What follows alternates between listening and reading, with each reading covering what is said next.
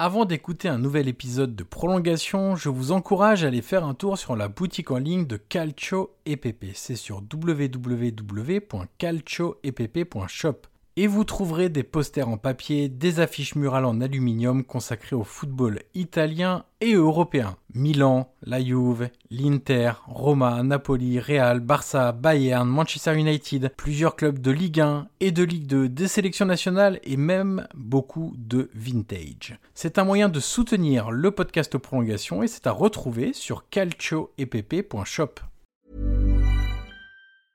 I'm Sandra, and I'm just the professional your small business was looking for. But you didn't hire me because you didn't use LinkedIn jobs. LinkedIn has professionals you can't find anywhere else, including those who aren't actively looking for a new job but might be open to the perfect role, like me. In a given month, over 70% of LinkedIn users don't visit other leading job sites. So if you're not looking on LinkedIn, you'll miss out on great candidates like Sandra. Start hiring professionals like a professional. Post your free job on linkedin.com/people today.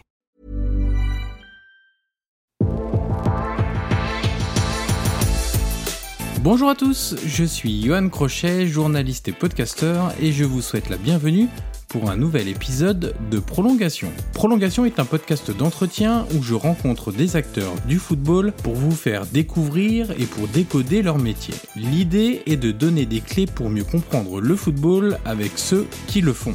Vous aurez accès à des entretiens avec des entraîneurs, des joueurs, des préparateurs, des recruteurs, des formateurs et même des spécialistes de la nutrition et du sommeil. Une seule règle, on prend le temps, on écoute les invités et on réfléchit tous ensemble. D'ailleurs, si vous avez apprécié l'épisode à venir ou que vous avez apprécié les précédents, je vous encourage à mettre les 5 étoiles et laisser un commentaire sur Apple Podcast pour faire découvrir Prolongation au plus grand nombre. Aujourd'hui, je reçois Sébastien Cotta, directeur technique de l'entreprise Sparfel, qui est en charge de la gestion des pelouses de plusieurs clubs de Ligue 1 et de Ligue 2 à Brest, Caen, Le Havre, Ajaccio et bien d'autres encore. Avec lui, nous avons abordé l'importance d'avoir des pelouses de qualité pour les entraîneurs, les joueurs et les téléspectateurs. Nous avons détaillé les différents processus interférant sur la qualité d'une pelouse, de la semence choisie aux éléments perturbateurs comme la météo, les champignons ou encore l'architecture des stades. Nous avons également évoqué le quotidien d'un référent pelouse dans un club, ainsi que la cohabitation entre la conscience écologique de tout à chacun et l'utilisation de produits chimiques pour l'entretien des pelouses. Voilà pour le résumé, il est temps maintenant de laisser la place à cette conversation avec Sébastien Cotta. Bonjour Sébastien Cotta et bienvenue dans le podcast Prolongation. Bonjour, merci. Merci de nous avoir, invité. Alors, dans ce podcast, on commence toujours par la même question. Est-ce que vous pouvez nous raconter un match qui vous a marqué? Alors, ça peut être par plein de façons. Ça peut être par un résultat, une émotion. euh, ça peut être un scénario particulier que vous avez pu ressentir. J'aime bien demander ça à mes invités parce que j'aime bien connaître tout de suite leur Madeleine de Proust, leur meilleur souvenir footballistique. Ça peut être d'ailleurs dans un stade que vous ayez vu de vos propres yeux dans un stade, ou ça peut être simplement devant la télé, ou ça peut même remonter à quand vous étiez enfant, adolescent, adulte, peu importe. C'est très large. C'est la finale 98 Ouais. euh, au Stade de France, derrière ma télé, euh, mon premier match de foot que j'ai vu euh, en entier. Je pense comme beaucoup de Français à ce moment-là, mais du coup, voilà, pour la petite histoire, on, on est arrivé en vacances et, et on, s'est- on est arrivé peu de temps avant le coup d'envoi. Et c'est vraiment le premier souvenir que j'ai avec en plus la victoire. Donc, donc euh, voilà, mais c'est le premier, euh, mon premier match de foot parce que je faisais pas de foot. mais euh, voilà, c'est, je pense comme beaucoup de Français à ce moment-là, c'est l'événement qui m'a marqué. voilà, et je me souviens encore aujourd'hui. Et oui, comme beaucoup, on avait le droit à une mi-temps jusqu'à un certain âge.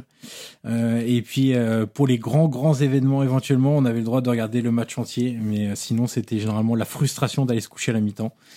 Euh, je sais pas si c'est encore comme ça aujourd'hui, mais Bah, je sais pas, mais en tout cas, moi, j'ai eu le droit de regarder tout le match. Bon, c'était pendant les vacances, donc euh, voilà, non, c'était euh, vraiment un bon, un bon souvenir. Alors Sébastien, nous allons parler de nos chères pelouses, cet outil indispensable au bon déroulement d'un match de, de foot, avant de rentrer dans de multiples détails pour que les auditeurs et auditrices comprennent aussi la complexité de, de la gestion de l'aire de jeu d'un terrain de football.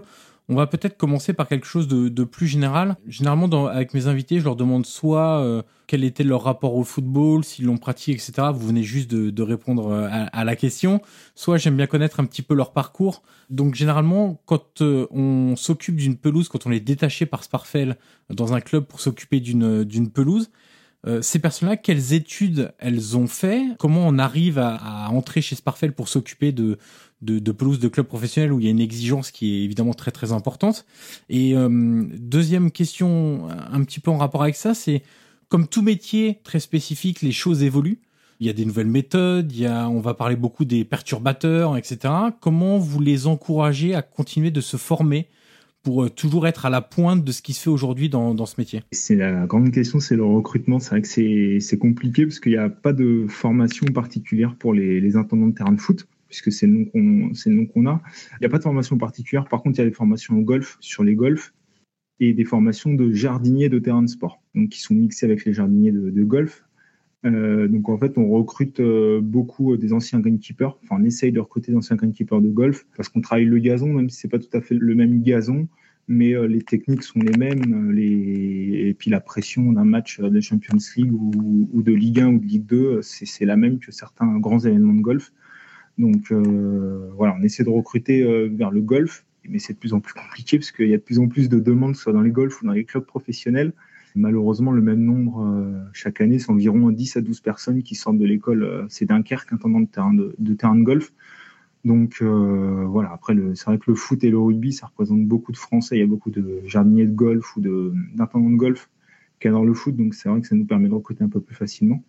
C'est pas facile. Et après, pour la formation, du coup, ben, nous, on essaie tous les ans, on réunit nos, responsables de pelouse. Ça représente 10 personnes chez Sparfel qu'on réunit une fois par an pour aborder plein de sujets et notamment bah, nous c'est les maladies et, les fertilisants c'est ce qui est un peu euh, tout cas chez nous un petit peu le point noir entre guillemets où là les gars demandent d'être euh, suivis. Et, puis voilà après c'est des formations euh, continues dans le cadre des cursus professionnels. Et après aussi par la direction ou par moi-même on apporte on discute beaucoup avec les gars. Donc des fois ils nous apprennent des choses. Et des fois c'est nous qui les reprenons. Enfin voilà beaucoup dans l'échange. Voilà il n'y a pas il a pas vraiment de formation pour les terrains de, foot et, et de rugby. Et est-ce qu'il y a une curiosité euh, d'aller voir ce qui se fait dans d'autres pays, à la fois sur euh, d'ailleurs sur sur le football, mais peut-être euh, sur d'autres sports. On peut penser au football américain, on peut penser à, d'autres sports qui sont peut-être plus en vogue dans d'autres pays. Mais est-ce qu'il y a la curiosité? On parle souvent de l'Angleterre comme le pays, notamment pour le football, où il y a une exigence, une minutie vraiment très particulière. Est-ce qu'il y a cette curiosité-là chez vous et des échanges qui sont amorcés entre je sais pas, des grandes semaines de, de, de Première Ligue ou de Championship et euh, vos référents euh, dans, dans, dans les différents clubs de Ligue 1, Ligue 2 Alors euh, oui, tout à fait. Bah, pour parler de l'Angleterre, clairement, si on en est là aujourd'hui aussi en France, c'est grâce à Jonathan Calderwood, donc anglais, que tout le monde connaît, c'est le jardinier du, Parc des Princes, enfin du, Paris Saint-Germain. Euh, c'est lui qui a emmené la technicité anglaise en France et on s'y est tous intéressés euh, par ce biais et, moi le premier. Voilà, après il y a eu Tony Stone au, Stade de France avec lequel j'ai eu la chance de, de, travailler et du coup d'apprendre d'autres méthodes euh, au jour le jour anglaises. Donc voilà, après il faut savoir, et vous parliez des États-Unis, c'est pareil, les États-Unis ont vraiment une grosse culture gazon, alors pas sur les terrains de foot, mais sur les terrains, il y a hockey sur gazon aussi en Angleterre, et puis le, le baseball, tout ce qui est autour du, du terrain, parce qu'il faut que ce soit juste magnifique pour la caméra. Mais on ne travaille pas avec les mêmes exigences en termes de, produits et de réglementation surtout. Donc euh, la réglementation française, notamment sur les produits, ce qu'on dit phytosanitaires, sur les maladies, on n'a pas la même. Euh, les engrais, c'est pareil, euh, on n'a pas, pas les mêmes réglementations, donc on peut pas tout à fait copier le modèle, le modèle anglais ou le modèle américain ou, le modèle d'autres pays. C'est vraiment, on peut prendre le gros, mais après il faut chaque pays, et d'ailleurs c'est valable aussi pour eux, hein, chaque pays adapte en fait son, sa loi. D'accord. C'est plus restrictif en France qu'aux États-Unis, par exemple? Euh, oui, pour ce que je connais. Après, je ne je connais pas la loi américaine par cœur, enfin euh, parfaitement, mais mais voilà, je sais que notamment par rapport aux Anglais, on n'utilise pas les mêmes produits. Ils ont une autre réglementation. Ils ont d'autres. Euh, il y a des avantages et des inconvénients entre guillemets dans chaque pays. Mais voilà, par exemple en Belgique, il n'y a plus de produits phytosanitaires pour traiter les pelouses. nous, on a encore le droit aujourd'hui. Donc voilà, chaque pays travaille travaille différemment.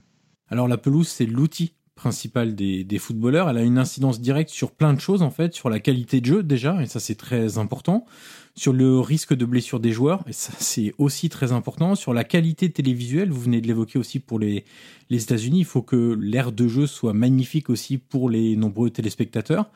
Avec un peu de recul, quand des clubs font appel à, vos services, qu'est-ce qu'ils mettent en, en avant? Quelles sont les raisons principales de cette volonté d'améliorer leur euh, leur pelouse, la qualité des pelouses, alors dans les stades ou même euh, alors dans, dans les stades c'est vraiment particulier parce que les au centre d'entraînement, on sera plus, j'imagine, sur de la blessure ou sur euh, la qualité de jeu. On sera pas trop sur télévisuel parce qu'on filme pas les centres d'entraînement. Où est la sensibilité des personnes qui vous démarchent pour justifier le fait de vous faire intervenir sur leurs infrastructures? Sur les terrains d'honneur, c'est, comme vous l'avez dit, c'est euh, télévisuel. Alors en premier pour le président, entre guillemets, et en second pour le, coach. Mais c'est ouais, l'aspect visuel, c'est vraiment important. Euh, et puis l'aspect technique, les appuis, euh, les blessures, comme vous l'avez dit, tout ce qui est rapidité, qualité de rôle de la balle, donc rapidité plus ou moins, hauteur des tontes. On a des coachs qui commencent vraiment à être très très professionnels là-dessus. Euh, voilà, le terrain d'honneur, c'est ouais, l'ensemble du tapis et forcément tout ce qui est euh, télé, parce qu'on parle de droit télé, donc on parle aussi, euh, aussi d'argent forcément. Et pour les temps d'entraînement, le but c'est d'avoir des terrains qui se rapprochent le plus possible de la qualité de jeu du, week-end, enfin du match, clairement. Euh, donc c'est pour ça aussi qu'il y a les terrains renforcés qui font leur apparition sur les terrains d'entraînement. Et voilà, ce qu'on veut, c'est ce qu'ils veulent, c'est des terrains denses, propres, enfin les, mêmes choses en fait, les mêmes terrains que vous voyez le, week-end ou à la, télé, il faut les mêmes euh, la semaine, sauf bon la couleur en moins. C'est vrai qu'on met du fer un petit peu pour que les terrains ressortent un petit peu plus euh, le week-end, qu'on met pas forcément sur les terrains d'entraînement. Mais voilà, ce qu'on qu'on cherche un petit peu sur nos sur nos terrains. Ce qui fait sens d'ailleurs d'avoir la même qualité à l'entraînement que, qu'en match, parce que déjà si on veut mettre en place des principes de jeu, entre guillemets, un jeu élaboré, bah, si on veut le travailler à l'entraînement, il faut aussi qu'on soit dans les meilleures conditions euh, pour le faire. Et puis, euh, mine de rien, les joueurs utilisent beaucoup plus les terrains d'entraînement que le terrain d'honneur dans une semaine de travail. Donc pour tout ce qui est blessure, il faut absolument que là où ils passent le plus de temps, eh bien, il y ait les mêmes exigences. Et finalement, c'est pour en avoir parlé avec quelques personnes dans des clubs professionnels, et là je parle qu'en Ligue 1, Ligue 2, la vraie difficulté c'est de réussir à reproduire la qualité, parce que maintenant c'est c'est dans la charte de la ligue, il y a vraiment des choses très importantes qui sont mises aussi pour que euh, bah, ces pelouses soient améliorées et ça va sans doute être de plus en plus important, notamment sur ces histoires de droit télé où je pense que les diffuseurs vont aussi peut-être mettre des clauses ou quelque chose pour que bah, eux aussi, ils réclament finalement cette euh, qualité-là parce que eux, ça leur sert pour le confort télévisuel, ça va leur servir pour la qualité du jeu, donc à mieux exposer aussi bah, les droits qu'ils achètent. Mais c'est vrai qu'aujourd'hui, il y a beaucoup de centres d'entraînement où il n'y a pas la même qualité que les pelouses d'honneur et c'est un vrai souci parce que quand on a l'habitude de travailler 6 jours sur 7 sur euh, des pelouses de moins bonne qualité, eh ben, il y a plein de conséquences euh, désagréables qui peuvent intervenir. Ouais, c'est clair. Mais il y a de plus en plus de clubs hein, quand même qui sont équipés euh, en, pelouse entre guillemets hybride parce que c'est ce qui c'est ce qui a de plus en plus le week-end. Après, ouais, c'est surtout sur les appuis. En fait, nous, c'est le retour qu'on a, c'est surtout les appuis, euh, les appuis des joueurs, ou vraiment entre les terrains hybrides et, et d'autres terrains où il y a un changement. Donc c'est pour ça qu'ils aiment bien avoir le, le, même pour avoir la même chose. Enfin voilà, tout ce qui est euh, muscle. Enfin, je suis pas médecin, mais je sais que les médecins, voilà, ils, ils suivent de plus en plus aussi les terrains. Alors par l'intermédiaire du, du staff technique évidemment, mais voilà, il y a vraiment, on a un vrai retour de nos qualités de pelouse d'entraînement et, voilà, on parlait de qualité, on arrose avant les entraînements, on arrose pour avoir la même roule que le week-end parce qu'on arrose avant les avant les matchs. Donc euh, voilà, il y a vraiment une, une similitude de, de plus en plus. C'est vraiment une demande euh, des staffs. Alors on peut peut-être faire une euh, simulation de, de, votre travail pour bien comprendre les différentes étapes, parce que avant de dire qu'on a une belle pelouse, il y a évidemment plein d'étapes pour arriver à ce résultat final. si on on part de la base. Alors, je me suis un peu documenté, évidemment, comme à chaque podcast. Si je dis des termes techniques qui sont pas les bons, faut surtout me le dire, euh, que je reste pas dans, dans l'ignorance. Euh, mais euh, si on part de, de la base, comment on enrichit le sol avant la pose de, de la pelouse? Parce que c'est ça aussi qui va déterminer comment la pelouse va croître, quelle qualité elle aura finalement. Il y a nous ce qu'on voit c'est la couche de la pelouse, mais il faut s'imaginer que en dessous, il y a d'autres couches qui sont tout aussi euh, importantes. Alors, est-ce que la qualité, je, je, crois que le terme c'est le substrat. Euh, J'espère que je vais pas trop me tromper. Euh, voilà, comment euh, on détermine parce qu'il y a plusieurs manières aussi.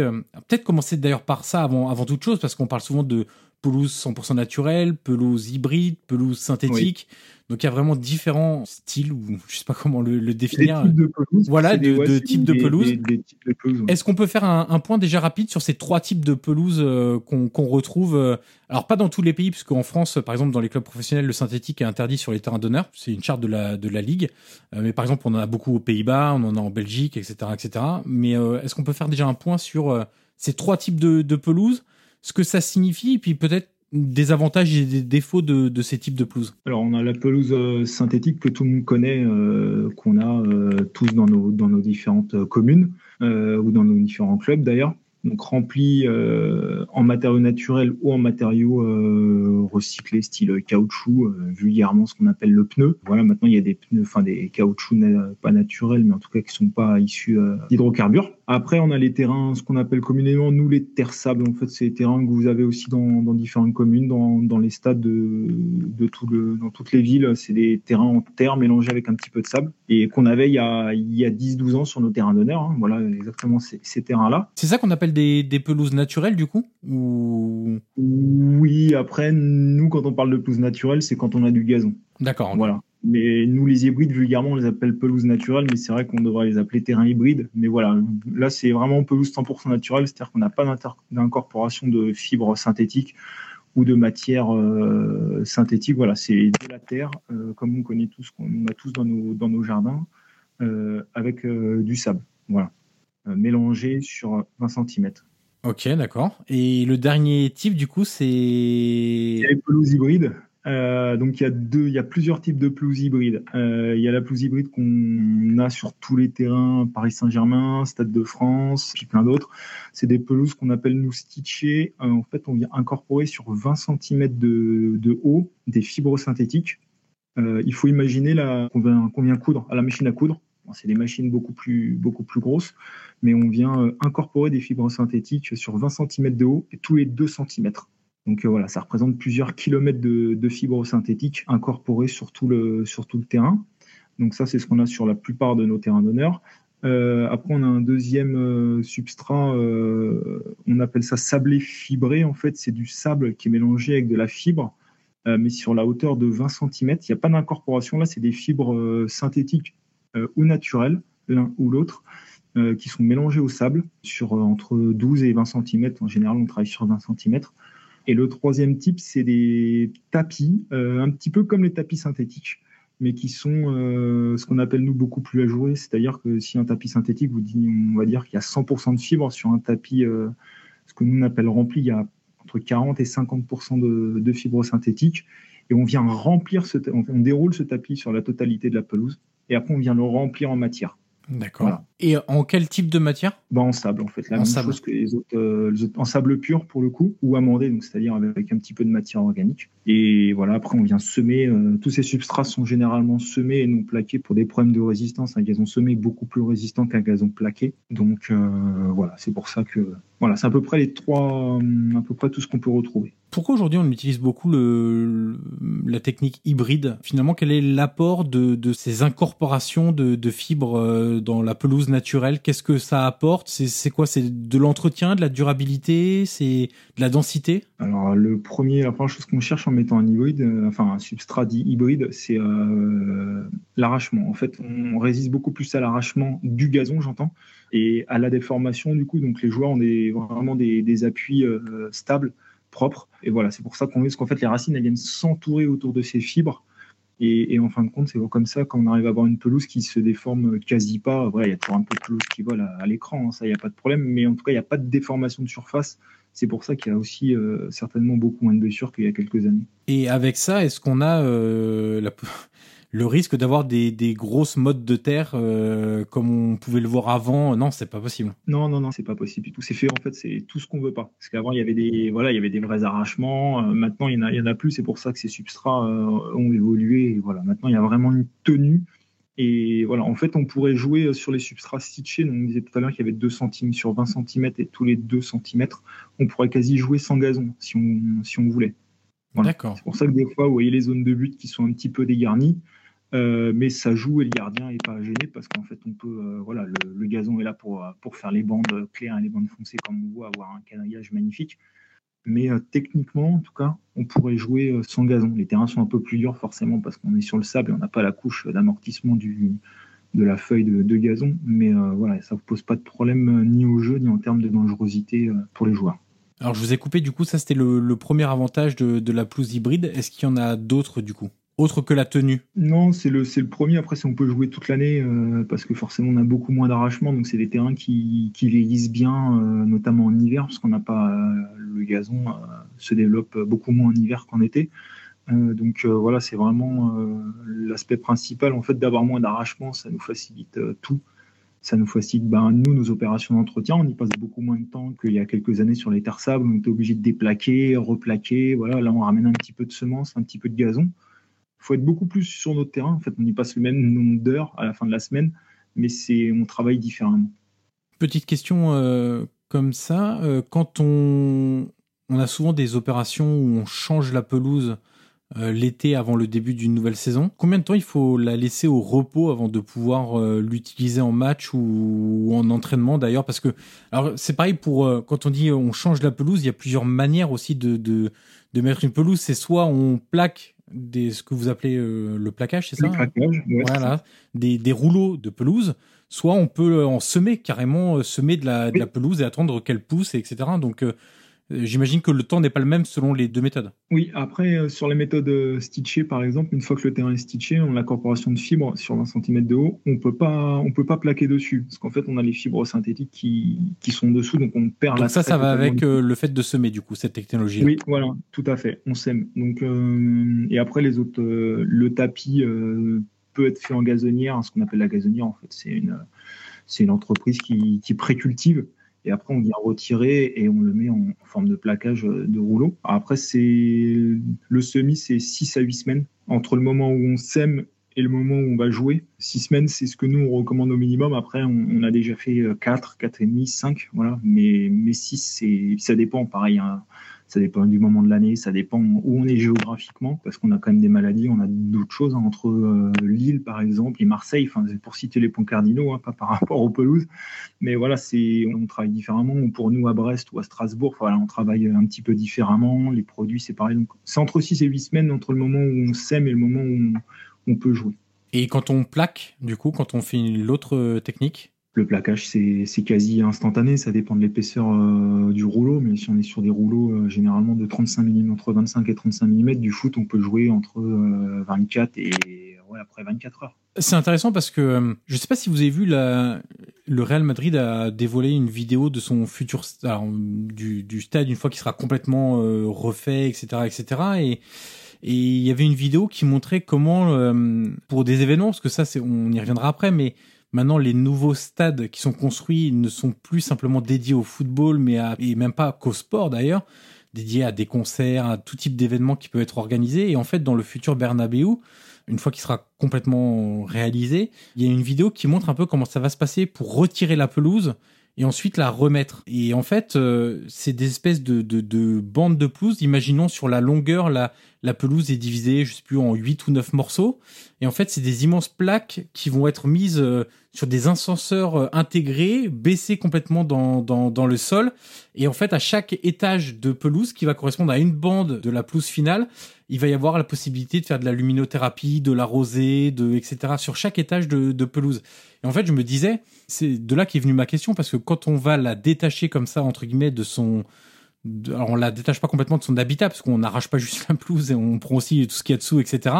Mais euh, quand on la met à l'abri de la lumière, parce quand on la descend euh, en terre, entre guillemets, puisque c'est sous la surface normale, bah, comment se passe la photosynthèse? Il n'y a plus de lumière. Comment on va stimuler toujours cette pelouse pour pas qu'elle meure tout simplement dans le noir sans aucune luminosité? Et c'est hallucinant de voir ce qu'ils ont prévu pour que euh, l'entretien puisse continuer même pendant trois jours de concert. Et, ça, je trouve assez euh, remarquable. J'invite toutes les personnes qui s'intéressent un peu à cette thématique-là de d'essayer de, retrouver, je sais plus où j'ai vu ça, sans doute sur YouTube, peut-être la chaîne du Real, je me, me rappelle plus exactement, mais de, regarder cette technologie-là parce que c'est hyper intéressant et de se dire que euh, le mardi, il peut y avoir un concert et le samedi, on peut jouer un match de foot sans problème là-dessus, quoi. Je, alors, je connais pas la technique du Real pour le coup, mais, euh, mais c'est un peu ce qu'il y a à Lille euh, au LOSC sur le, le terrain euh, Pierre Mauroy, si je me trompe pas non, où pour le coup c'est en deux plateaux et il y a un plateau qui, pareil, passe, passe sous l'autre et donc ça permet d'avoir du tennis ou d'autres choses. Et du coup, c'est pareil, ils ont un système d'irrigation par plateau et un système de luminothérapie par plateau, pareil, pour pouvoir entretenir le, le, gazon. Après, c'est un système qui a quelques années maintenant. Là, le Real, ils sont à la pointe, donc euh, je pense que c'est un système qui est, tout neuf. Je, pour le coup, je ne suis pas au courant, je n'ai pas vu, j'en ai pas entendu parler. Mais voilà, c'est des choses qui existaient déjà, qui ont dû se perfectionner, je pense. Enfin, je suis sûr. Et puis, voilà, après, je pense que le Real a aussi beaucoup d'argent pour développer ces choses-là. Donc, et ils avaient un, jardinier qui était très très bon, un anglais. Donc voilà, je pense qu'ils sont, ils sont vraiment à la pointe. Une fois que, que la pelouse est posée, qu'on l'utilise au, quotidien ou de manière hebdomadaire, quelles sont les tâches de l'entretien de la pelouse? En gros, il y a beaucoup de choses. Alors, les, personnes qui nous écoutent, qui ont un jardin et qui aiment bien avoir de la pelouse dans leur jardin, il y a des choses qui vont leur parler, euh, notamment de, de tonte, évidemment, mais aussi de scarification. Ça, j'ai découvert ça il y a quelques mois euh, chez un particulier. C'était pas dans un terrain de foot, mais c'était euh, une technique que je ne connaissais pas. On va aussi parler d'aération, d'arrosage, etc. Quels sont un peu les les tâches d'entretien au quotidien des pelouses, alors des terrains d'honneur, mais aussi des, terrains d'entraînement? Bah, La tonte, forcément, c'est le là où on passe le plus de temps. Alors, en, entre, en saison, entre guillemets, entre le 15 mars et le 15 octobre, euh, c'est là où on passe le, plus de temps. On tond, on met de l'engrais, voilà, on, scarifie. Donc, scarifier, c'est en, fait, on enlève la matière morte qui est au niveau des collets des plantes. Le collet, en fait, c'est la partie du gazon entre la partie inférieure donc les racines, et la partie supérieure, donc les feuilles. Euh, voilà, donc nous, c'est des choses vastement importantes parce que ça occasionne des zones, euh, entre guillemets, de glissantes pour les sportifs. Donc voilà, nous, on doit retirer ce feutre pour. Euh, enfin, ce feutre, c'est vraiment la décomposition, ça fait pas. la non-décomposition, en fait, des matières mortes.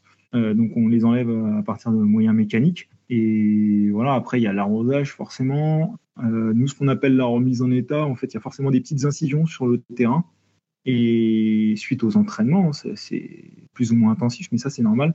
Et donc euh, bah, les jardiniers avec des espèces de, fourchettes, euh, mais que vous trouvez dans n'importe euh, magasin de, jardinerie, viennent refermer pour vraiment avoir un tapis propre et qu'en fait après l'entraînement, enfin après la réparation, on n'ait pas l'impression qu'il y ait un entraînement.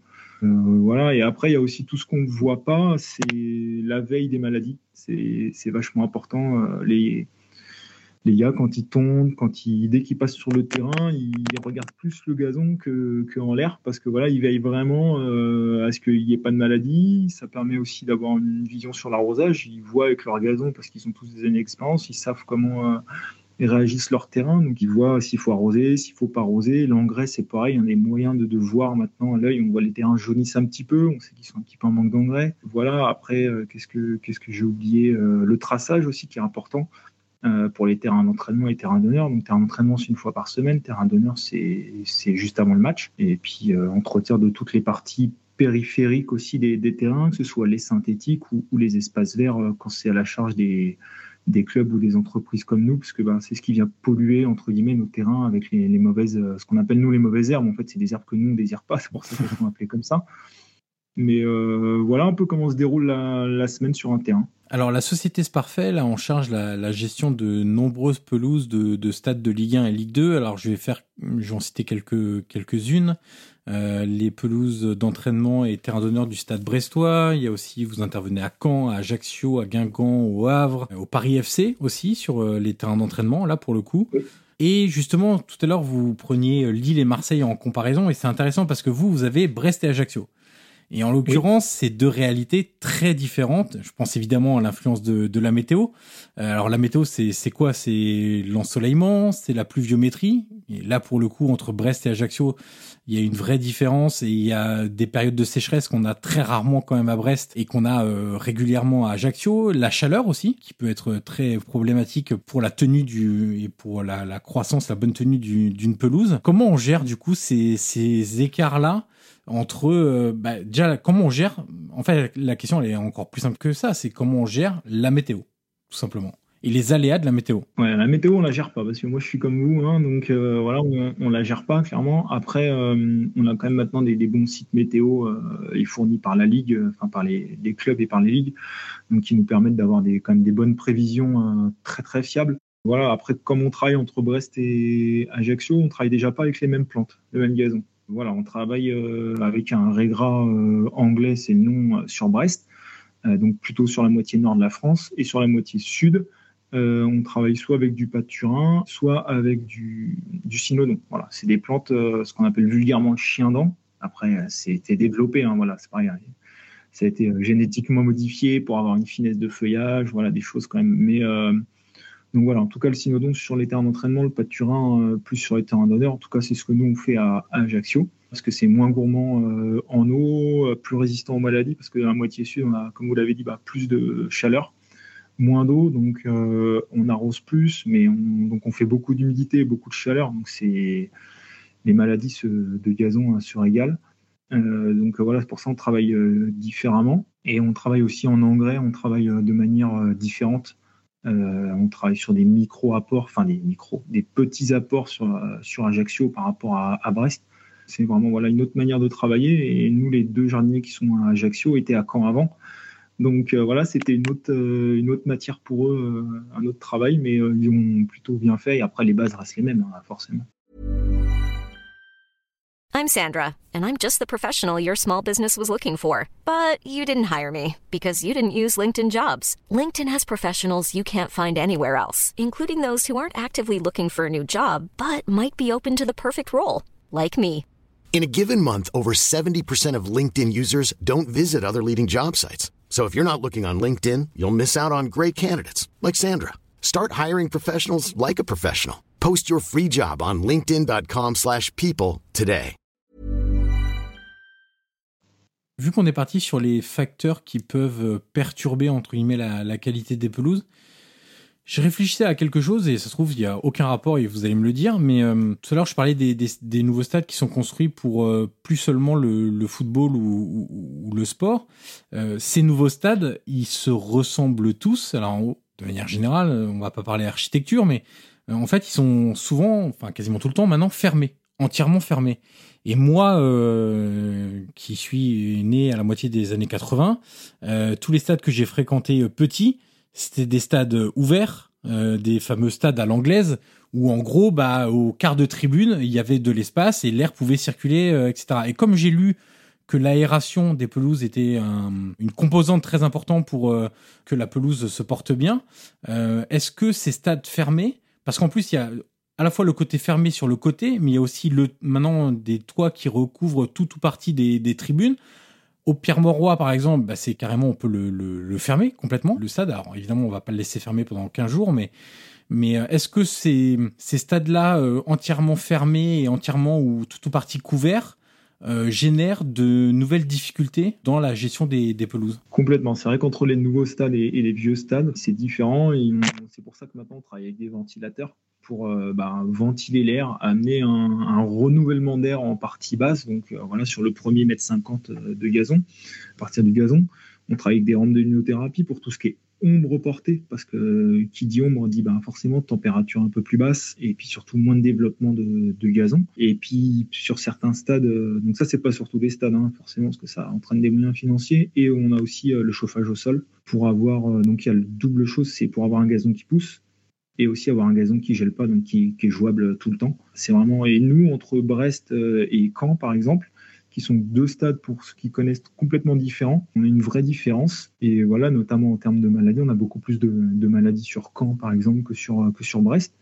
Euh, et on a Guingamp qui se situe en milieu avec ses, deux tribunes euh, latérales un peu plus hautes que les deux tribunes en large. Euh, voilà, c'est ouais, c'est totalement différent. Pour nous, c'est vraiment des facteurs euh, un peu plus compliqués, notamment en hiver. En, quand le gazon pousse en été, on n'a pas trop de soucis, euh, mais c'est surtout en hiver où ça nous pose des vrais, des vrais problèmes. En fait, on est obligé de s'adapter en permanence. Vous parliez des champignons. Quand on s'était appelé la première fois pour cet entretien, je vous avais dit on pourrait évoquer ce qui s'est passé à l'été 2016 sur nos chères pelouses françaises, mais pas qu'en France d'ailleurs, ça avait touché de, nombreux pays, puisqu'il y avait un champignon qui avait euh, ravagé pas mal de, pelouses, euh, alors essentiellement dans le sud de la France, mais pas que. Il y avait eu des problèmes aussi en Italie, en Espagne, etc. Même en Angleterre, je crois qu'il y avait eu aussi des problèmes, alors que bon, on peut pas euh, dire que les Anglais ne prennent pas soin de, de, de leur pelouse. Quel processus, on a déjà un petit peu répondu à ça, est-ce qu'il y a vraiment que la météo dans les processus qui amène la, prolifération de, ces champignons ou est-ce qu'il y a d'autres phénomènes qui peuvent euh, bah, pousser ces champignons à s'installer sur, les pelouses? Et surtout, la question peut-être encore la plus importante, c'est comment les combattre? Alors les maladies, c'est vraiment notre, notre hantise euh, numéro un. Donc on va commencer, c'est les champignons, ils viennent de l'extérieur, donc ils sont amenés par les oiseaux, par plein de facteurs. Et en fait, une fois qu'ils sont dans le terrain, on ne peut plus s'en séparer. C'est-à-dire que la souche est là, et voilà, et on peut pas, on peut pas s'en séparer. Après, le champignon, il se développe ou pas, euh, mais en tout cas, il est, il présent dans le, dans le substrat, comme vous disiez tout à l'heure.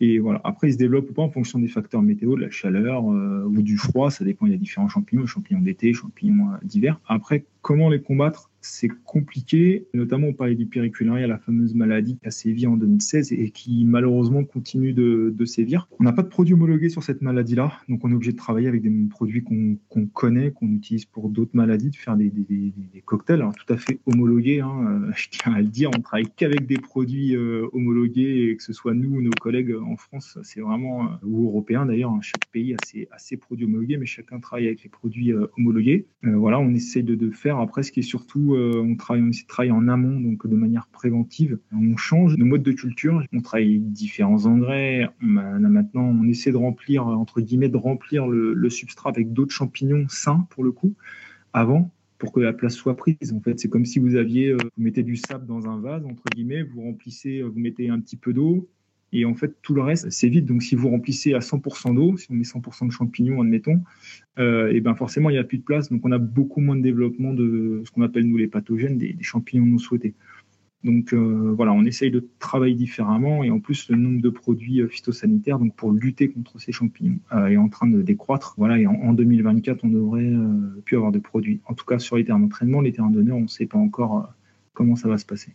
Alors justement, question importante, pour combattre ces champignons, vous parliez de, produits euh, phytosanitaires. Donc il y a des produits, euh, on peut dire des produits naturels ou des techniques naturelles et des techniques euh, chimiques, je ne sais pas si c'est le, le bon terme. Aujourd'hui, comment on arrive à concilier à la fois la sensibilisation à ce qui se passe au niveau de l'environnement, l'écologie, tout ce qui se passe euh, au naturel, euh, qui sont des vraies tendances. Et c'est pas juste une tendance pour euh, faire plaisir, c'est une tendance parce que c'est compliqué, on va dans le mur et il faut trouver des, un moyen de, réduire notre impact sur l'environnement avec l'efficacité des produits. Parce que vous avez aussi besoin d'avoir des résultats sur les pelouses et, malgré tout, euh, en tant que spécialiste, mais aussi en tant qu'être humain euh, tout à fait euh, normal et classique, on a cette conscience écologique qui tout de suite nous rappelle à l'ordre aussi. Donc comment on réussit à, concilier un petit peu tout ça pour notamment lutter, je ne parle pas de l'entretien au quotidien où j'imagine ça va être un peu plus facile,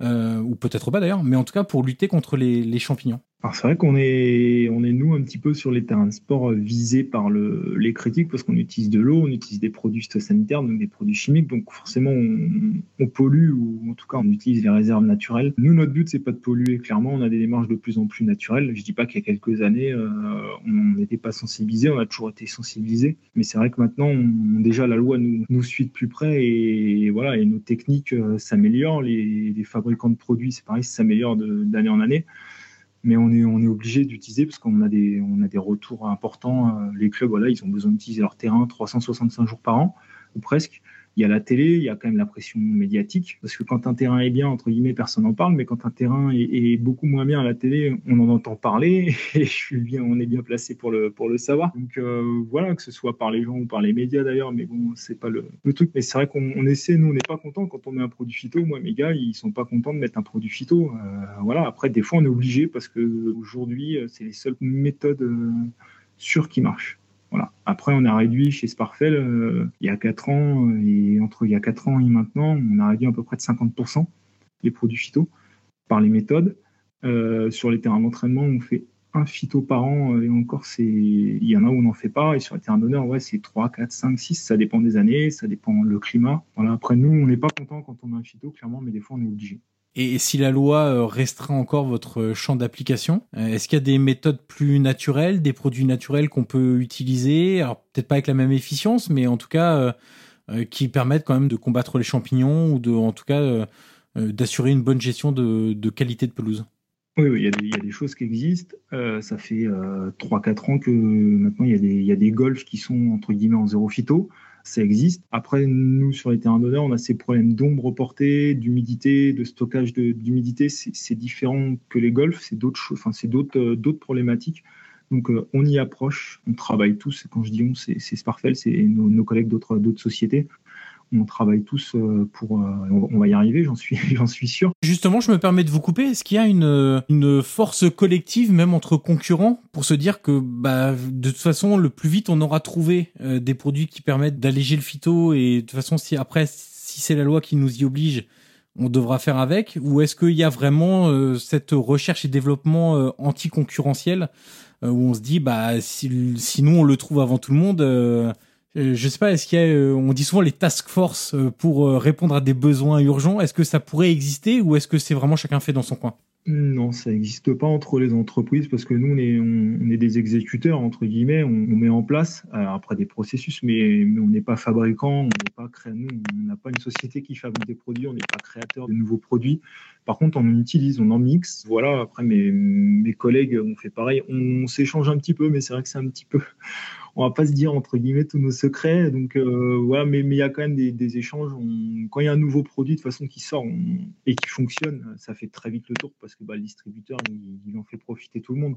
Donc euh, voilà, après ça, il y, a des, produits qui fonctionnent et tout le monde les connaît. Voilà. Après les associations, c'est un peu plus compliqué. C'est vrai que chacun garde ses, secrets. Je reviens un instant sur euh, cette histoire, cette opposition qui peut devenir une association entre écologie et, et, produits phytosanitaires. Est-ce qu'il y a des, des choses naturelles, euh, donc vous m'avez répondu oui, qui marchent euh, est-ce que vous pouvez détailler Est-ce que c'est des trucs qu'on peut facilement comprendre ou est-ce que c'est beaucoup trop technique pour que nous on puisse comprendre euh, ce qui peut marcher de, qu'est-ce que vous utilisez de manière naturelle pour euh, la gestion de des pelouses? Des, champignons en fait, c'est ce qu'on disait tout à l'heure, des, micro-organismes qu'on incorpore dans le sol pour en fait qu'il y ait une lutte dans le sol entre les bons champignons entre et les mauvais champignons et que ce soit forcément le bon qui gagne. En fait, on incorpore dans le sol euh, par des moyens aériens, des rénovations quelques fois dans l'année, des micro-organismes, des champignons, des ce qu'on appelle nous des mycorhizes. Voilà, enfin il y a, plein de systèmes. C'est pas, c'est voilà, il y a plein de, il y a trois quatre technologies qui fonctionnent. Est-ce qu'on ne sait pas forcément, c'est que tout est très réglementé du côté de la LFP. J'ai parlé plusieurs fois tout à l'heure de la charte, la fameuse charte pour pas mal de, choses. Euh, je pense à la hauteur de tonte, le timing des arrosages. J'ai découvert tout ça un peu en me documentant. Euh, le, le, dessin de la tonte avec la taille des largeurs de bande, euh, etc. Nous, on imagine que c'est fait un peu au hasard, mais en fait, euh, pas du tout. Au bon vouloir du, du jardinier, mais en fait, pas du tout. Ce sont aussi des contraintes pour vous qu'il faut prévoir dans votre gestion des pelouses, notamment euh, quand est-ce qu'on lance l'arrosage, jusqu'à quand on a le droit d'arroser avant le début du, du match, euh, la hauteur de tonte bah, de temps entre temps et temps de millimètres, pas un de plus, pas un de moins, etc.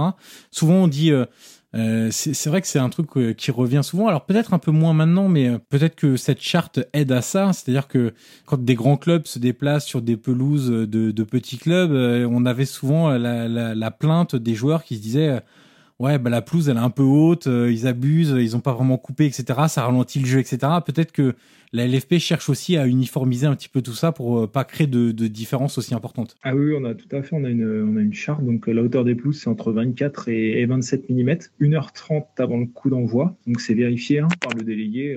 donc le délégué, c'est le bon garant de la ligue pour le match. Donc il vient vérifier avec euh, un prisme, en fait, une, une, règle, voilà, avec le, avec le jardinier. Donc ça, c'est pris avant le début du match. Et voilà, nous, ouais, effectivement, on a tout un planning qui, qui découle. Euh, on part H, euh, c'est l'heure du match, et après on découle, on découle un planning pour l'arrosage, pour la tonte, le traçage. Tout est calé. Après, on, le premier match est généralement un peu stressant, et puis, et puis après on prend le c'est une habitude entre guillemets quoi. Voilà. Après, il faut aussi tenir compte de la météo parce que bah, quand il pleut, on peut pas tracer les terrains ou en tout cas la peinture de traçage tient pas pareil. C'est différentes organisations pour que le match se, déroule au mieux et soit prêt euh, trois heures avant le avant le coup d'envoi puisque c'est demandé par la ligue.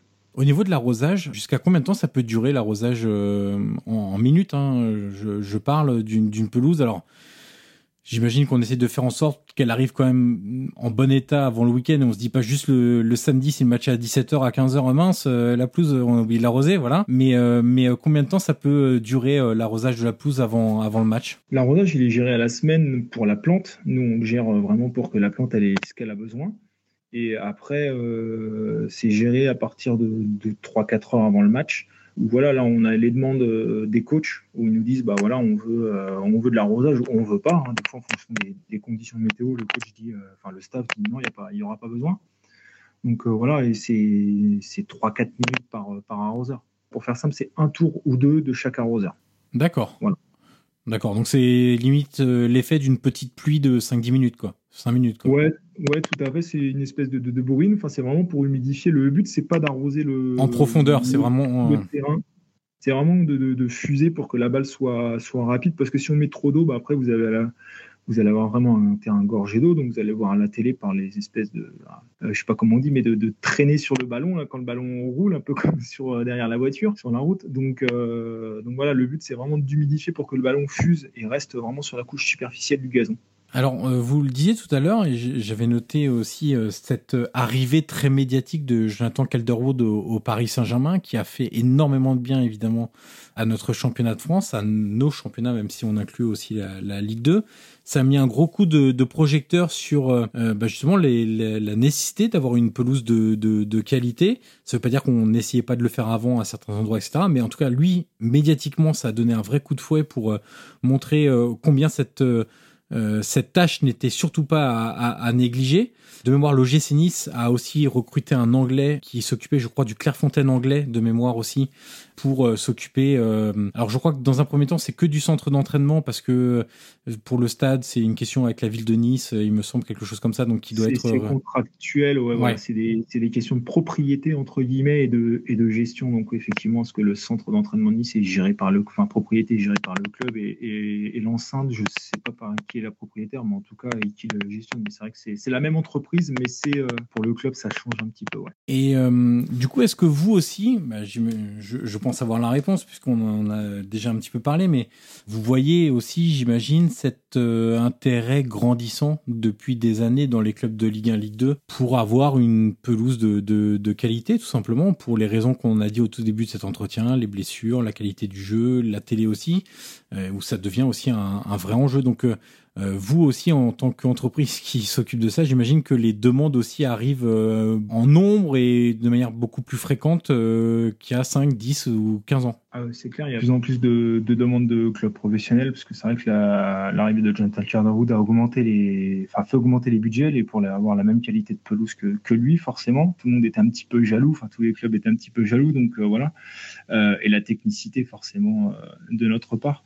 Euh, donc on a tous appris, tous augmenté nos budgets, nos, connaissances. Et voilà, et c'est vrai que les clubs aujourd'hui veulent tous avoir des, terrains hybrides, euh, enfin des terrains de dernière génération en tout cas, et entretenus de la meilleure, euh, la meilleure des façons pour avoir, ben, comme on disait tout à l'heure, les blessures, enfin moins de blessures, enfin vraiment des, bons terrains, parce que je pense que c'est aussi un, choix pour les sportifs ou pour les staffs quand ils viennent, ils viennent visiter les infrastructures euh, soit toute la partie cachée que l'on ne voit pas, les salles de musculation, euh, les vestiaires et tout ce qui s'en découle, mais aussi toutes les infrastructures euh, que nous on gère, donc les terrains, les pistes de course, enfin les buts de, de force et, tout ça. Donc euh, voilà, c'est vraiment, euh, c'est devenu hyper important. Et l'arrivée de Jonathan Calderwood a fait un grand, un grand bien à notre métier en France et nous a ôté un peu les fesses entre guillemets pour euh, vraiment, voilà, parce qu'on était, on était dans notre monde et on était en retard par rapport aux autres pays européens. On est peut-être au niveau. Après, il y a toujours des clubs qui sont au-dessus du lot, hein, c'est clair, mais je pense que globalement, en France, on est en Ligue 1, en tout cas, on est, on est au niveau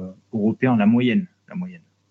Est-ce qu'on peut évoquer justement, je ne sais pas si vous pouvez euh, répondre de manière très précise ou sur une échelle ou essayer de nous faire comprendre en fait euh, le budget nécessaire pour un club de Ligue 1 ou de Ligue 2 pour l'entretien de, sa pelouse? Moi, c'est une question que je me pose parce qu'on sait que c'est un vrai budget. Alors, il y a plein de choses qui rentrent parce que il y a du personnel évidemment, euh, il faut aussi les semences de qualité, les outils pour l'entretien, ce qui est tondeuse, la luminothérapie, l'arrosage, l'aération on parlait de tous ces appareils-là. Euh, éventuellement, euh, pour les terrains, on parlait de chauffage au, sol euh, tout à l'heure.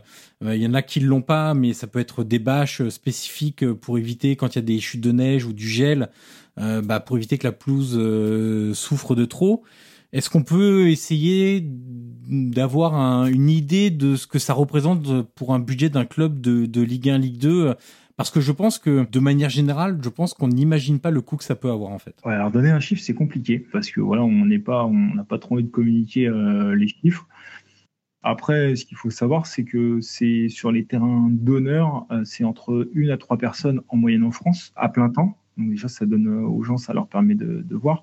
Euh, les machines qu'on utilise, c'est des machines euh, forcément qui ont une certaine valeur. Voilà, les petites tondeuses, notamment qu'a le Paris Saint-Germain et qu'on a tous, tondeuses pour tondre le, terrain, ça vaut entre 8 et 10 000 euros la tondeuse en prix public. Après, qu'est-ce que je peux vous dire d'autre que ben, les engrais, forcément, c'est des budgets. Euh, les engrais, les produits phyto, euh, c'est des, des, budgets importants. Voilà, mais là, je pourrais pas donner malheureusement de, chiffres. Tout ce qui est euh, généralement eau et chauffage, ce sont les clubs qui payent les factures en direct. Donc, c'est vrai qu'on n'a pas forcément les, les, retours. Et puis, en fonction en fonction de où on est situé, on n'a pas les mêmes consommations. La luminothérapie, euh, c'est pareil, généralement, c'est les clubs maintenant de plus en plus qui payent euh, les lampes et l'entretien, euh, enfin tous les appareillages et, les entretiens et les consommations parce que ça coûte un petit peu d'argent en consommation électrique. après, je suis, ouais, je suis désolé, mais je peux pas répondre de manière, de manière précise. Non, mais déjà, ce qui est intéressant, c'est de se dire qu'il y a déjà le personnel. Donc, si juste pour un terrain d'honneur, c'est entre une et trois personnes à temps plein, on peut imaginer déjà un coût important. Euh, les machines, il y en a quand même beaucoup aussi, parce qu'il n'y a pas que les petites tondeuses à main, il y a, il y a tout pour l'aération, on a parlé de la luminothérapie. Il y a les tracteurs, il y a les cuves de traitement, donc que ce soit pour traiter ou pour mettre l'engrais liquide. Euh, les épandeurs d'engrais solides, tout ce qu'est le matériel pour défeutrer, donc enlever les, les matières qui se déposent euh, sur le terrain. Plus ensuite, il y a les produits, l'engrais euh, pour semer la pelouse aussi. donc il y a beaucoup, beaucoup, beaucoup de choses. Au final, le coût, ben, et puis après, de l'eau pour l'arrosage, de l'électricité pour le chauffage et pour la luminothérapie. Donc c'est vrai que c'est des budgets qui sont vite très importants. Et ça, c'est juste pour le terrain d'honneur, si on réplique ça ensuite sur les terrains d'entraînement, etc., on arrive euh, évidemment sur des coûts. Donc c'est vrai que parfois on se dit, on dit tout le temps, mais pourquoi tel club euh, ils font pas des efforts, etc. Il faut aussi voir que c'est un budget qui est très conséquent et que notamment en ce moment, alors il y a déjà des progrès qui ont été faits, mais en ce moment entre euh, la crise du Covid avec des stades qui ont été fermés pendant longtemps, entre l'échec de Media Pro qui a coûté beaucoup d'argent, etc., etc. On a des clubs qui avaient prévu des choses aussi qui peuvent pas les mettre en place pour le moment parce que ça demande des, ressources économiques qu'ils n'ont pas aujourd'hui. Et effectivement, euh, refaire tous ces terrains d'entraînement, euh, refaire euh, son terrain d'honneur, acheter du matériel, etc., ça a un vrai coût aussi pour les clubs. Donc on attend de voir une fois que le football va reprendre un petit peu son train-train quotidien, notamment économique, avec des droits télé peut-être un peu plus conséquents, avec le retour des personnes au stade qui vont regarnir aussi un petit peu les comptes des clubs. Ce qu'on peut dire, c'est que même si on n'a pas de chiffres, c'est un coût conséquent en tout cas. Ah oui, ça représente. Euh, on est euh, généralement le, plus gros ou le deuxième plus gros budget euh, pour les clubs, parce qu'on a aussi le ménage qui coûte extrêmement cher pour tout nettoyer les stades, enfin le stade et, le centre d'entraînement, et la maintenance aussi des locaux quand c'est quand c'est fait par des entreprises extérieures voilà, on est, on est, ouais, on est clairement sur les pelouses sur des très très gros budgets. Mais voilà, j'ai envie de dire, c'est aussi le bureau des, le bureau du staff, le bureau des joueurs, le moyen de, communication euh, le plus fiable du club. Hein. Quand il y a un beau terrain, la communication euh, est toujours plus facile que quand le terrain est un peu plus compliqué. Donc euh, voilà, mais c'est vrai que ça reste des moyens colossaux qui sont mis en œuvre pour faire du foot. On va parler du championnat des pelouses. Donc si on regarde un peu les, clubs où... Euh, alors là, je me suis arrêté euh, à début novembre, du coup. La dernière actualisation euh, donnée par, pour la Ligue. Donc Caen est premier en Ligue 2. Euh, Guingamp est troisième. Le Havre neuvième. Ajaccio onzième. Et j'ai Brest quatrième en Ligue 1. Est-ce que ça, c'est votre récompense médiatique, entre guillemets?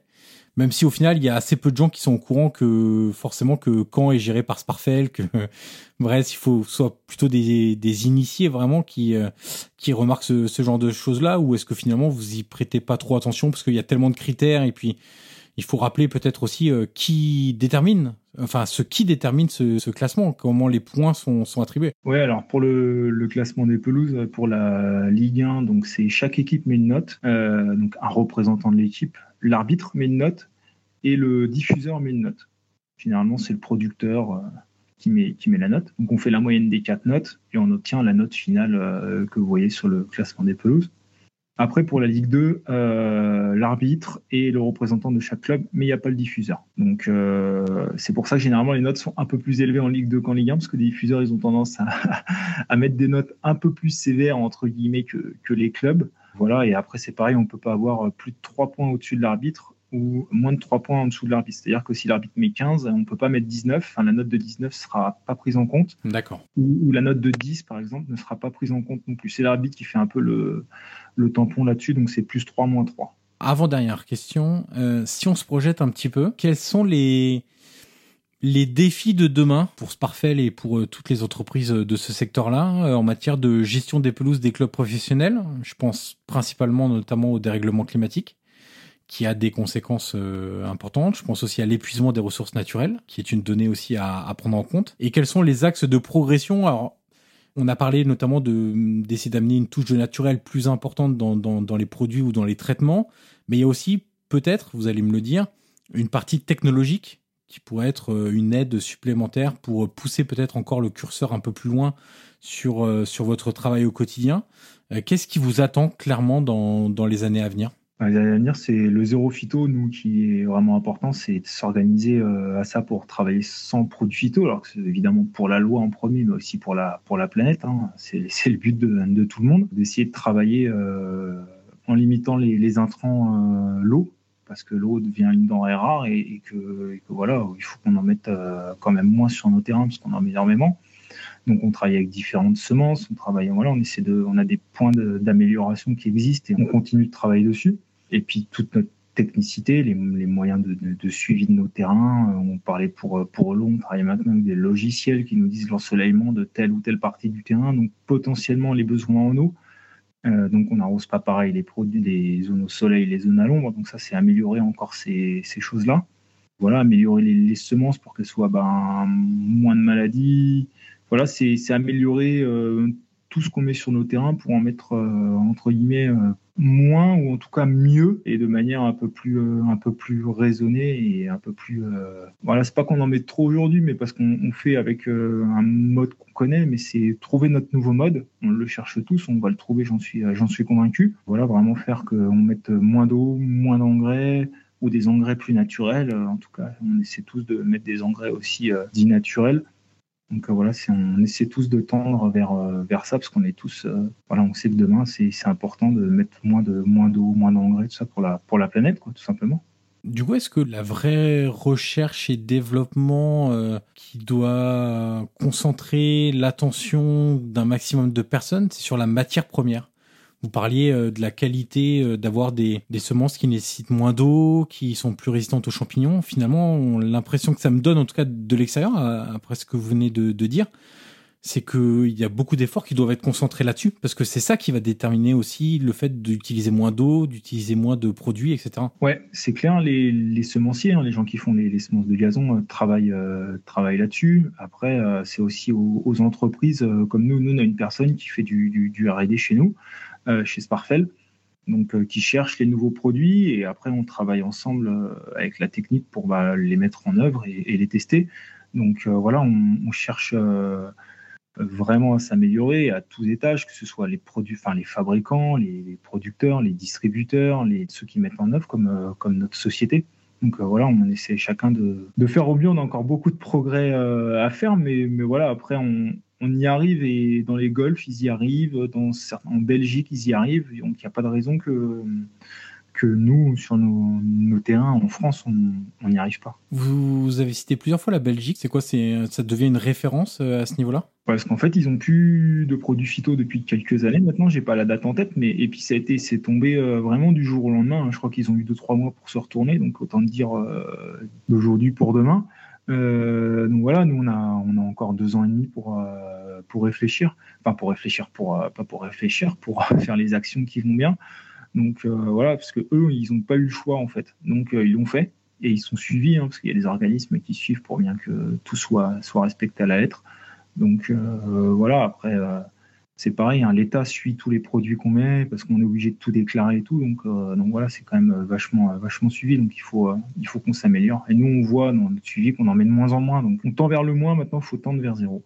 Petite question comme ça qui me vient à l'instant. Quand une pelouse est vraiment abîmée, est-ce qu'on peut vraiment la récupérer? Ou est-ce qu'il y a un moment où on se dit, ah, ça rien, on va scalper le tout et on recommence à zéro non, il faut qu'on ait des compétiteurs, hein, nous aussi. Hein. on, ne joue pas notre vie tous les week-ends euh, comme les joueurs de foot, mais on est des compétiteurs. On a envie d'avoir la meilleure pelouse et, quand on n'y arrive pas, parce que ça nous arrive malheureusement, non, on fait, on fait en sorte que ça fonctionne. il y a toujours un moyen pour que ça s'améliore.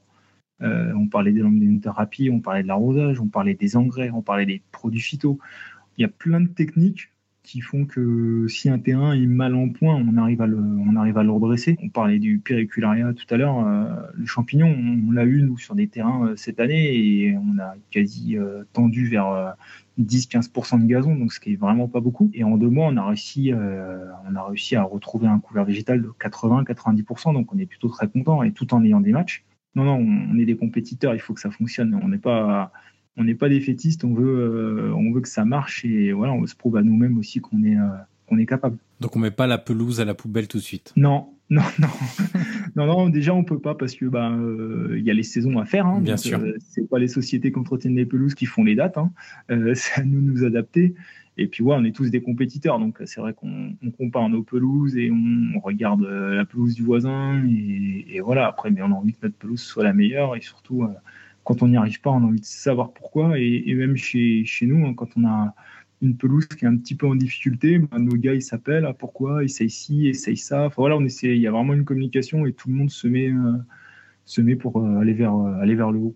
On arrive au bout de l'entretien, Sébastien, et la dernière question est toujours la même pour tous mes invités. Qui aimeriez-vous entendre dans ce podcast dans les prochaines semaines? Alors, soit vous avez un nom particulier à me soumettre, ou plus simplement un métier lié au football que vous aimeriez que les auditeurs puissent euh, soit découvrir si j'en ai pas encore parlé, soit approfondir si j'en ai parlé, mais où on peut encore euh, développer plusieurs thèmes. Alors moi j'aime bien un peu les métiers de l'ombre parce que nous on fait un métier de l'ombre et les intendants dans les dans les clubs de foot, euh, voilà, je trouve qu'ils ont quand même un, rôle un petit peu ingrat entre guillemets parce que c'est des personnes qu'on voit jamais et s'ils sont pas là, ben il n'y a pas de club.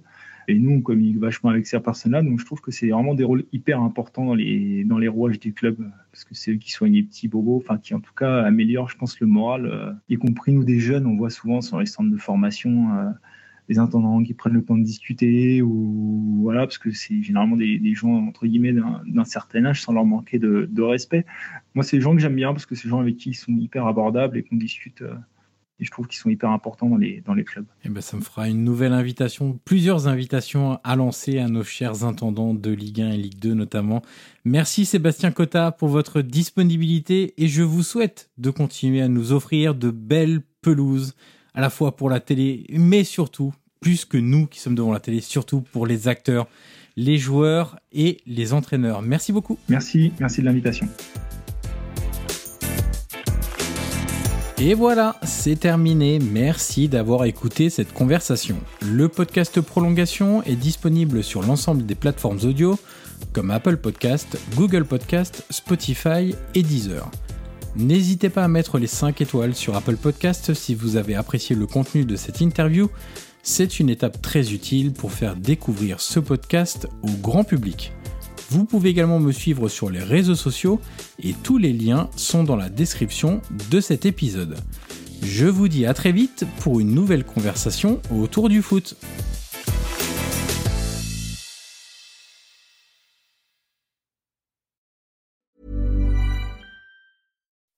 When you make decisions for your company, you look for the no-brainers. If you have a lot of mailing to do, stamps.com is the ultimate no-brainer. Use the Stamps.com mobile app to mail everything you need to keep your business running with up to 89% off USPS and UPS. Make the same no brainer decision as over 1 million other businesses with Stamps.com. Use code PROGRAM for a special offer. That's Stamps.com code PROGRAM.